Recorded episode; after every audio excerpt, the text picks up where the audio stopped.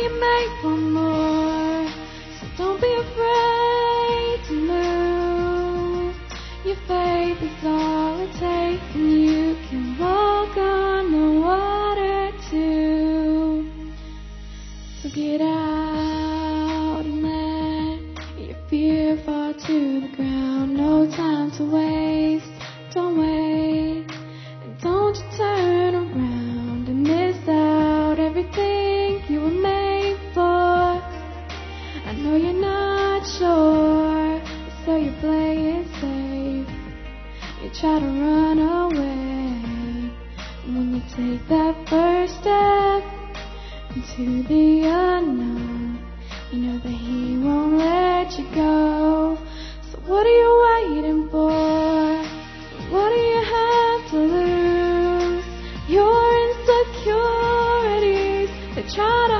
To you, but you know you're made for more. So don't be afraid.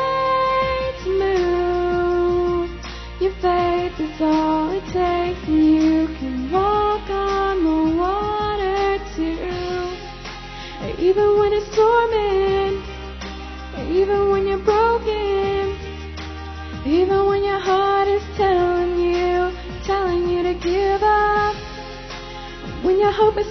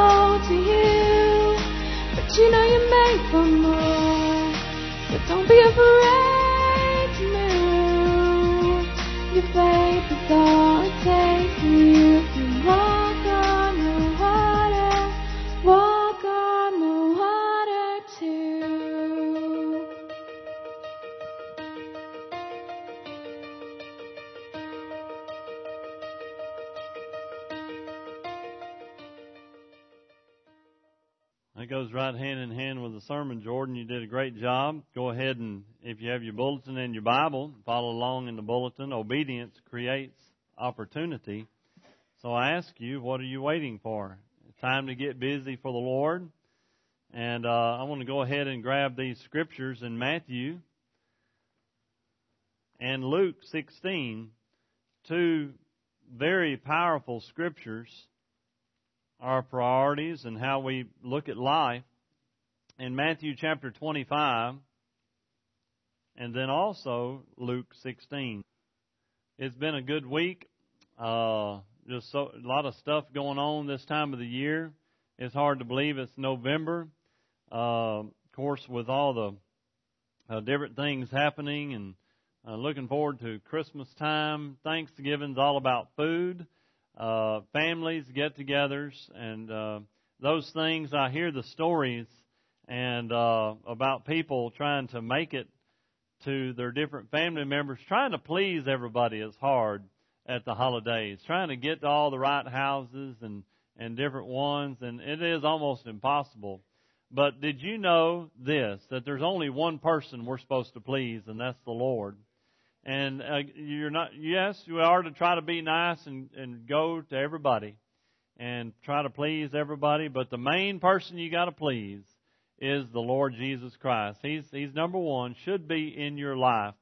Let's take a look at these, uh, kind of a misunderstood subject. And I hope you're there. I hope you're ready to look at these two passages. Matthew chapter 25 and verse 21. His Lord said unto him, Well done, thou good and faithful servant. Thou hast been faithful over a few things. I will make thee ruler over many things. Enter thou into the joy of thy Lord. And of course, this is words spoken by Jesus concerning faithfulness with somebody who had been given a few talents or a few little things.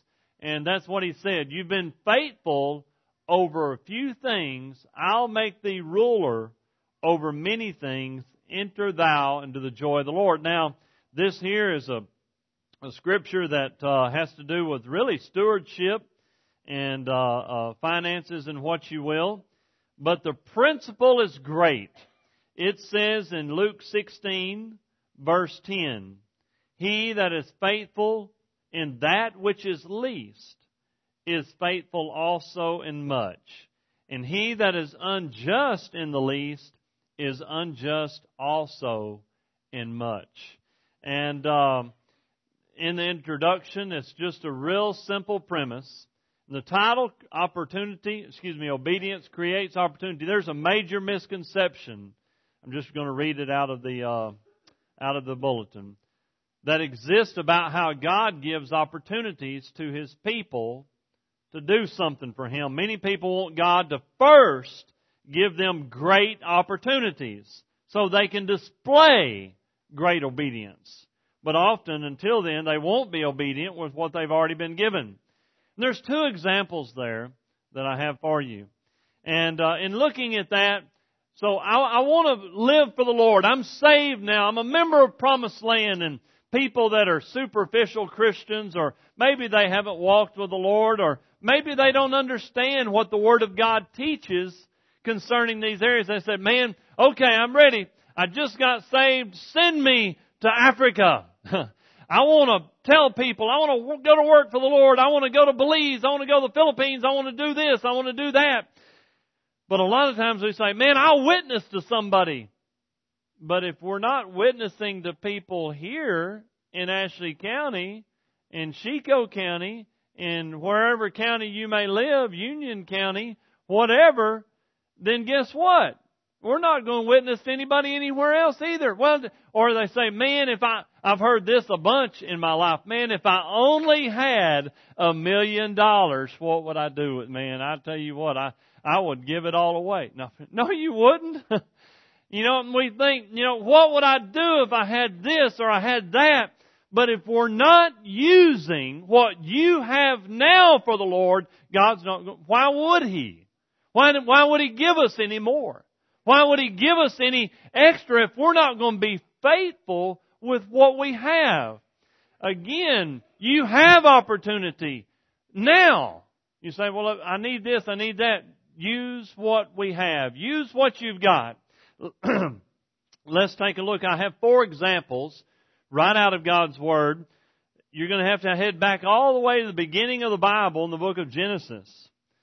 Genesis 39, and look quickly at these examples and passages. Joseph had to be faithful in slavery and in prison before God put him in charge over Egypt.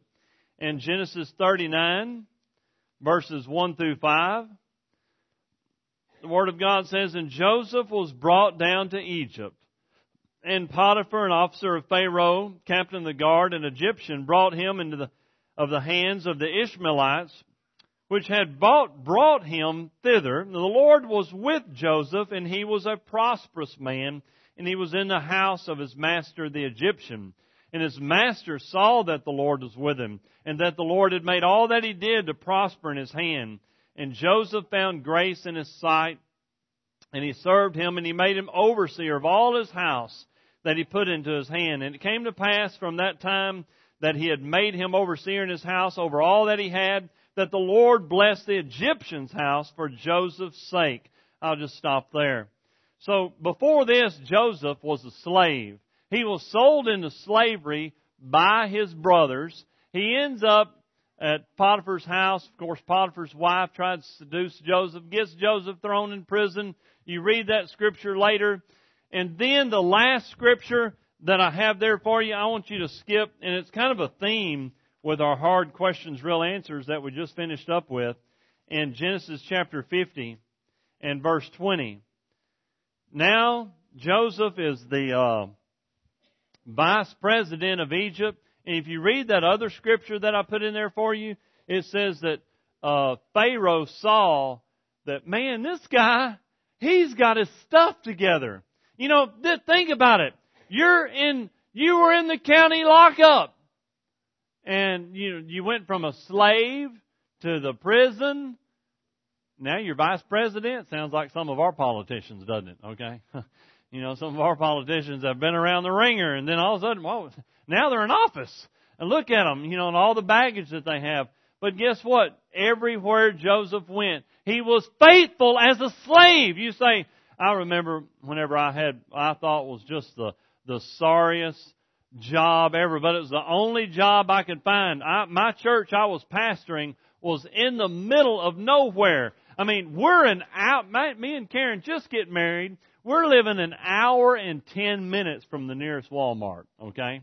All right, and the closest store is uh is uh, the store and uh and right there in Castor, and I get it later. And I'm thinking, oh man, I from Brother Clarence, and I can't remember the guy's name, but anyway, he can tell me after church.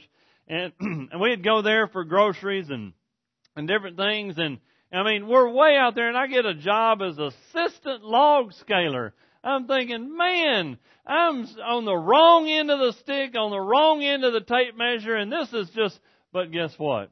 It was a gift from God because it was five minutes from the house. I took like, at that time, uh, a three and a half dollar hour cut and pay.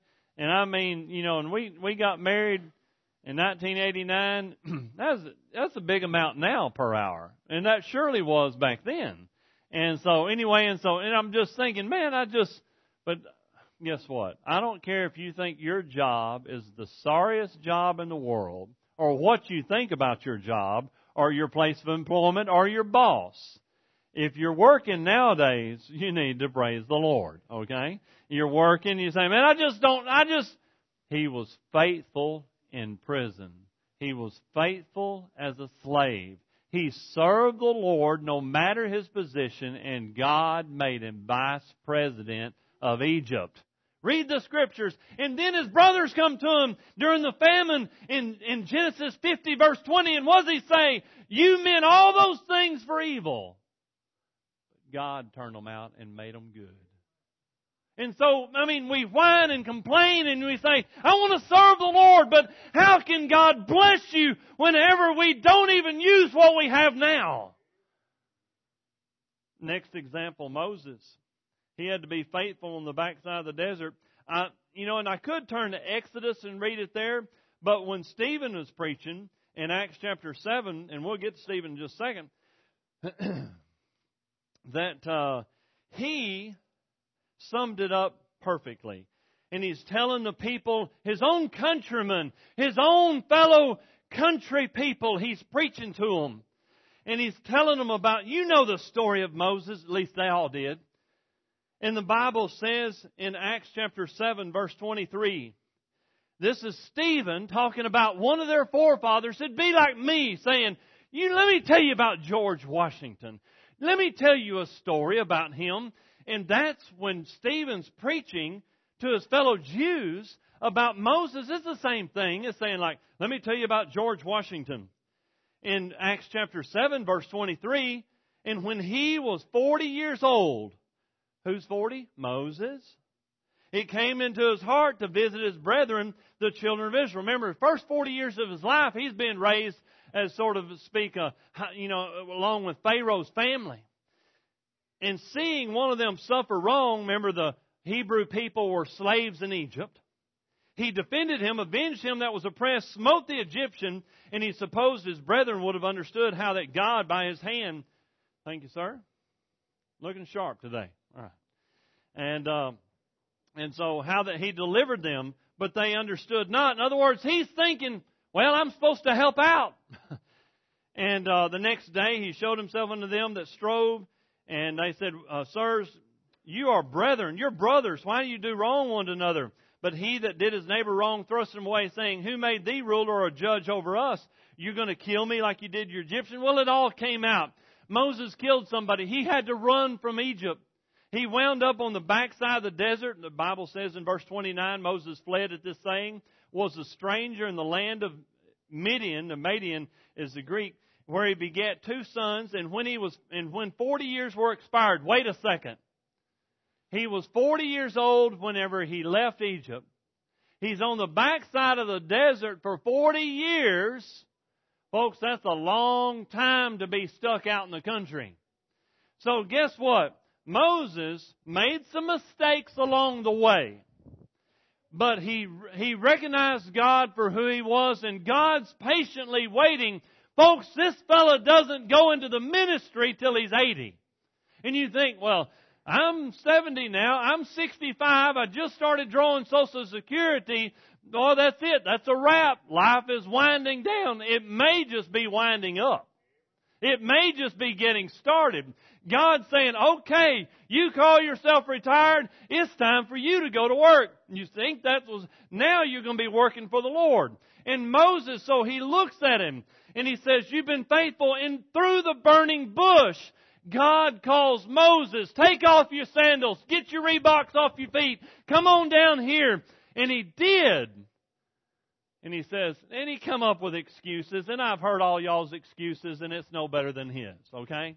So y'all don't be coming to the preacher, Brother Michael, and say, I can't. I've heard it plenty of times. I can't. I don't have time. I ask a Promised Land church member to help me. There's going to be excuses. Sometimes there's reasons. Some, and if you want to know the difference between a reason and an excuse after church, I'll tell you, but that's another sermon. But okay, it doesn't matter your age. You, I mean, this guy's 80. He could have claimed something about arthritis, but he only had 40 years left. He died at 120. You say, well, I may die at 80, or I may whatever. Miss Francis had a birthday this week, and she turned 90. Guess what she did this morning? She taught Sunday school at 90. What about that? Not retired yet going strong. We're at the state meeting. I'm talking to Gwen about her birthday. I said, 90. That is amazing. Still teaching. Guess what she's going to do tonight, Lord willing? Going to teach again. And so, so on and so forth. Don't think, well, I'm just, it's time. I'm drawing Social Security. That's all she wrote. Moses is a great example of how to go to work no matter your age. But again, God's waiting to see if you're going to be faithful with what you got, are you going to raise your kids, your grandkids, have an impact on them, bring them to church, take them to church? David had to be faithful. Turn to 1 Samuel chapter 17. Neat story. You're talking about a wimpy shepherd boy. He happened to be a pretty good looking guy, but he's a wimp. He's a weenie. But guess what? God was his strength. And guess what? He may have been a runt. He wasn't, you know, he tried to put on Saul's armor. he said, Man, I have not ever used this stuff before. I'm going to go with what I know. But in a great story, you ought to just to, today, this afternoon. It'll take you five minutes. Just put take the DVR, pause the football this afternoon, afternoon, and read 1 Samuel 17. It'll take you five minutes. Great story, okay? And uh, let's just read a few verses. 1 Samuel chapter 17, verse 20. David rose up early in the morning. His dad, Jesse, had said, Hey, need you to go check on your brothers. They're at war with the Philistines and uh, he left the sheep with a keeper. So he got the assistant log scaler to get to keep the sheep, and uh, so he goes down there. He took the sheep, left them. Jesse commanded him, and he came to the trench. Man, there's a foxhole there, okay? And everybody's shouting back and forth. Israel, verse 21, the Philistines. Verse 22, David left his carriage. So basically, he's got the four wheeler with the trailer behind it, okay? And you know his four wheeler's him or the mule, all right? And uh, so he leaves the carriage there. He ran to the army, saluted his brothers. He talked with them about this Philistine giant. And uh, David heard them. All the men of Israel are scared to death, verse 24. But guess what? The runt isn't. And uh, he said, You men of Israel. And the men of Israel, have you seen this man? and I love it if you keep reading.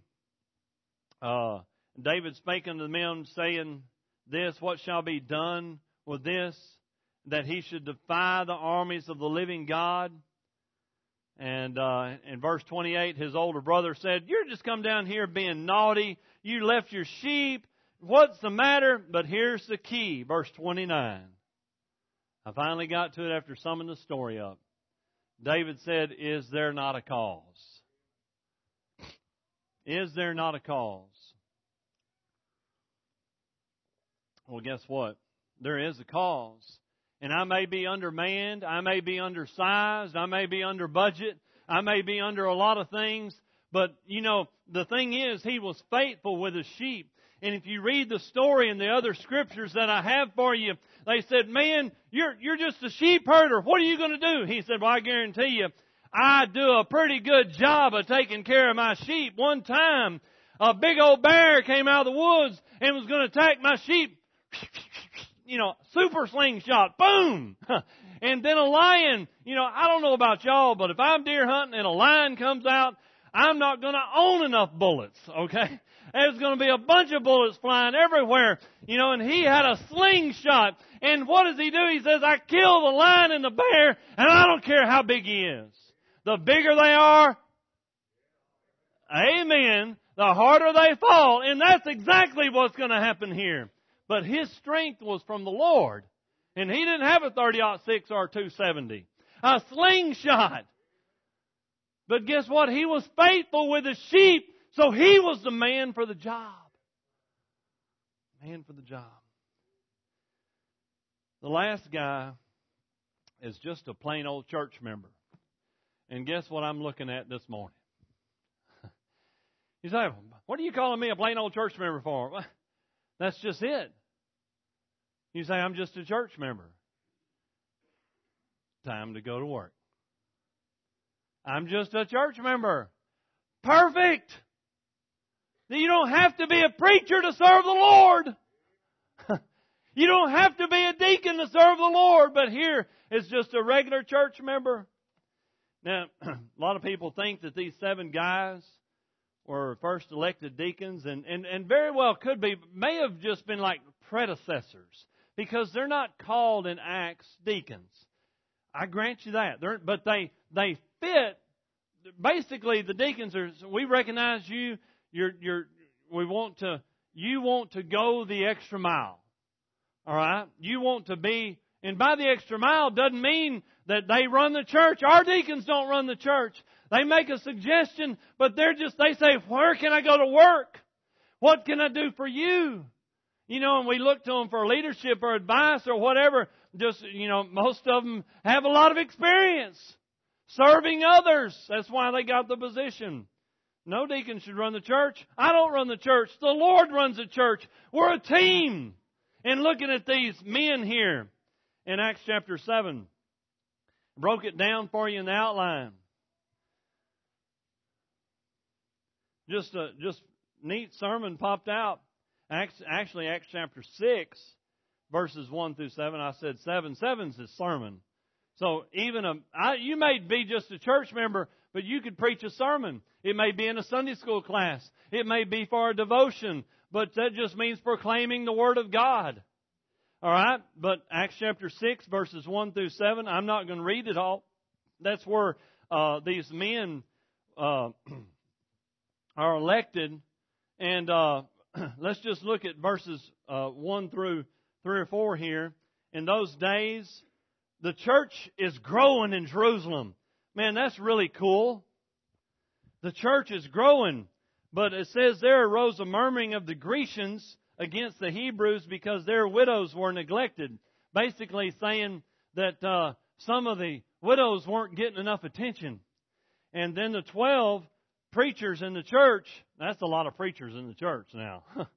you know, they got 12 of them. Remember, uh, Judas is, so they elected Matthias, and then they got back up to 12. But they, some of them are running over here to southeast Jerusalem working. Some of them are running over here to west Jerusalem and they're working and they're trying to get people and teaching them. And so I'm teaching all the people that are older. I'm teaching all the people that are younger. But anyway, all of a sudden, all the preachers are doing a lot of other work besides studying the Bible. And, uh, so it says in verse 2, it's not reason. In other words, it doesn't make sense that we should leave the Word of God and serve tables. Okay. If y'all want us to quit preaching and go serving tables, that's, that's not what God wants us to do, so there's something going on. And, uh, the brethren, it says, look ye out among you. Now this was the preachers, get it? The preachers asked the church to find some men. You know, that's the biblical mandate. A lot of times the church says, we need deacons or we need this. But here the preacher says, we need some help. We need some help. And uh, we want to find some men that are honest, report honest living, full of the Holy Ghost. In other words, they're saved and they act like they're saved. Amen. they're saved because some church members don't always act like we're saved. Well, that's true. That, I don't care what church you join in the world. it's going to be that way. You say, well, I'll go over here this side of the county. It doesn't, you go across the planet. Every church has church members that don't live right. All right? And it says, but we will give ourselves continually to prayer and to the ministry of the word, which is the two most ultimate things that God called every preacher to do, to pray for his church members.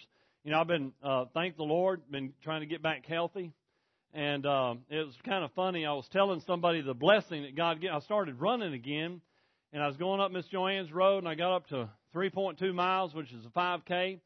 And I said one day, I said, I'm just going to try it. I haven't done it since I was a teenager. I'm going to do. And I measured off, and I found out from just past my driveway to the end of Promised Land Road and back is the 10K, which is 6.2 miles. So I took off and I ran it. And I, and I didn't have my iPod with me or to listen to a sermon or music, but every church member's house I passed, I said, I'm going to pray for them. And so every time I run my 6.2 miles, I pray for the people, every house I passed. Well, the person I was telling that to lives down here. I said, I said, when are you going to run that away? Okay. And, uh, so I said, you left me off. So I, I'll get there. Okay. I'll get there. But just, you know, that is to me, and I have come over here before when there's nothing but one light on, and I've sat in these pews. I, you know, I'm not trying to say, you know, Brother Michael's this, but I'm not. But I know how much I love to pray and study God's Word. And if I can sit in your pew and pray for you, because I know about where all of you sit unless I ask you to move, and y'all have before. And I appreciate y'all being open and willing and what have you. But prayer, and th- but Stephen, get back to him. These guys were neat. These guys, matter of fact, I asked the men this morning. I just said, I told them I needed some help and different things. I can't do it all, and neither can Trey. But anyway, Stephen. He steps up. And basically, the whole point of the, this last point is this. Stephen says, Man, I'll, I'll sweep. I'll go by Sister So and so's house. I got you, preacher. You just got, you take care of feeding me spiritually. And I got you back. I'm going to go sweep. I'm going to go put up. I'm going to go work. I'll nail a nail. I'll do this. Preacher, I got it. All right? And especially, you know why these men were so willing? Because those 12 guys were working. When you see a preacher that is working and somebody that's working, you want to help them. You want to do right. Now I say that, you say, well, he's trying to get people to, it don't matter. I don't care who the pastor is here. If he's working, if he's doing his job, support him, pray for him, lift him up. Do, you know, every preacher, and there's, there's a gazillion other preachers that are working their backside off all over this world right now. All over this world, they are working, doing missionaries. They need our prayers. They need our support. I, this is not a this again. I do not run the church. The deacons don't run the church. This is the Lord's church. We run it together as a team. You know, I may ask the church to do something. It don't matter if the church goes for it or not. I'm going to ask something else. I'm going to do something else. I'm going to try to constantly be pushing y'all closer to the Lord. or I'll lead you there if you'll follow. Either way.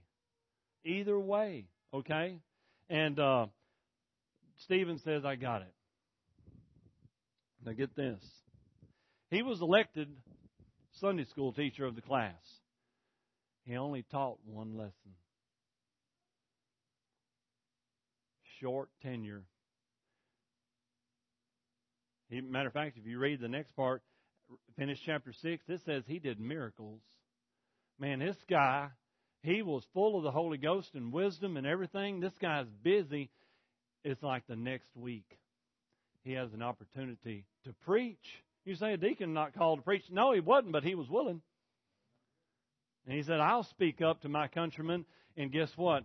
He knew that his fellow citizens, his fellow Jews, were narrow minded and hard headed. You know anybody like that? Oh, don't say any words, okay? Don't be punching anybody. All right. But narrow minded and hard headed. He says, I don't care how they act. And I know my relatives are hard headed and narrow minded, but I'm going to speak up for the Lord anyway. And they killed him. But folks, it's repeated not only in uh, Acts 8 1 that Saul was consenting of the death of Stephen, but later on, if you read in the book of Acts, when uh, Paul gives his testimony to Festus Felix or one of those guys, I forget which one, it, he mentions Stephen. And he says, I, I saw him die. They laid his clothes down at the feet of Saul, later on Paul. His death had an impact on a man that changed the world. Second to Jesus, of course. A fellow who says, I'll sweep the floors. If you're faithful in saying, man, where's the paintbrush? Where's the hammer? Who'd you say needs a phone call? Who'd you say needs an encouragement? What class needs a little help? I'll do it. If you're faithful, if you're faithful in the little things, God will give you an opportunity you won't believe. But if you say, well, I'm not going to be faithful, God's not, why would God give you another greater opportunity, a greater opportunity if we won't be faithful in what we're doing now? And I'm guilty. Mine and your flesh, sometimes we look afar off and we say, Oh, I would love it if that would happen. Oh, I would love it if this would happen. Oh, if I only had, man, if we, what could we do to this auditorium? What could we do with this or what could we do with that? What if before the days, that, before God gave us this Family Life Center, before God gave us this building here, were we faithful in the old auditorium? Was Promised Land faithful in the church that sat right over here or wherever it sat? And then God gave that auditorium. And then God gave this auditorium. And then God gave the Family Life Center. All I ask and all God asks, will we be faithful with what we have? And then God will take care of the rest. But that's all God asks. As we prepare for a hymn of invitation.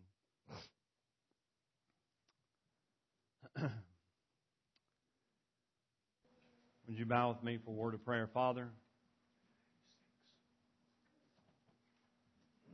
you have great opportunities that you would like to give us.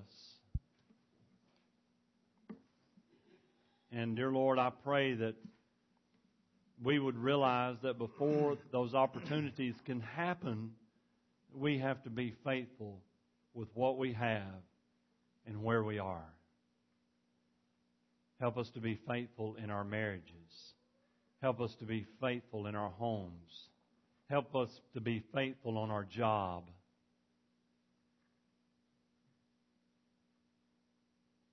So that we can serve you. In Jesus' name, amen.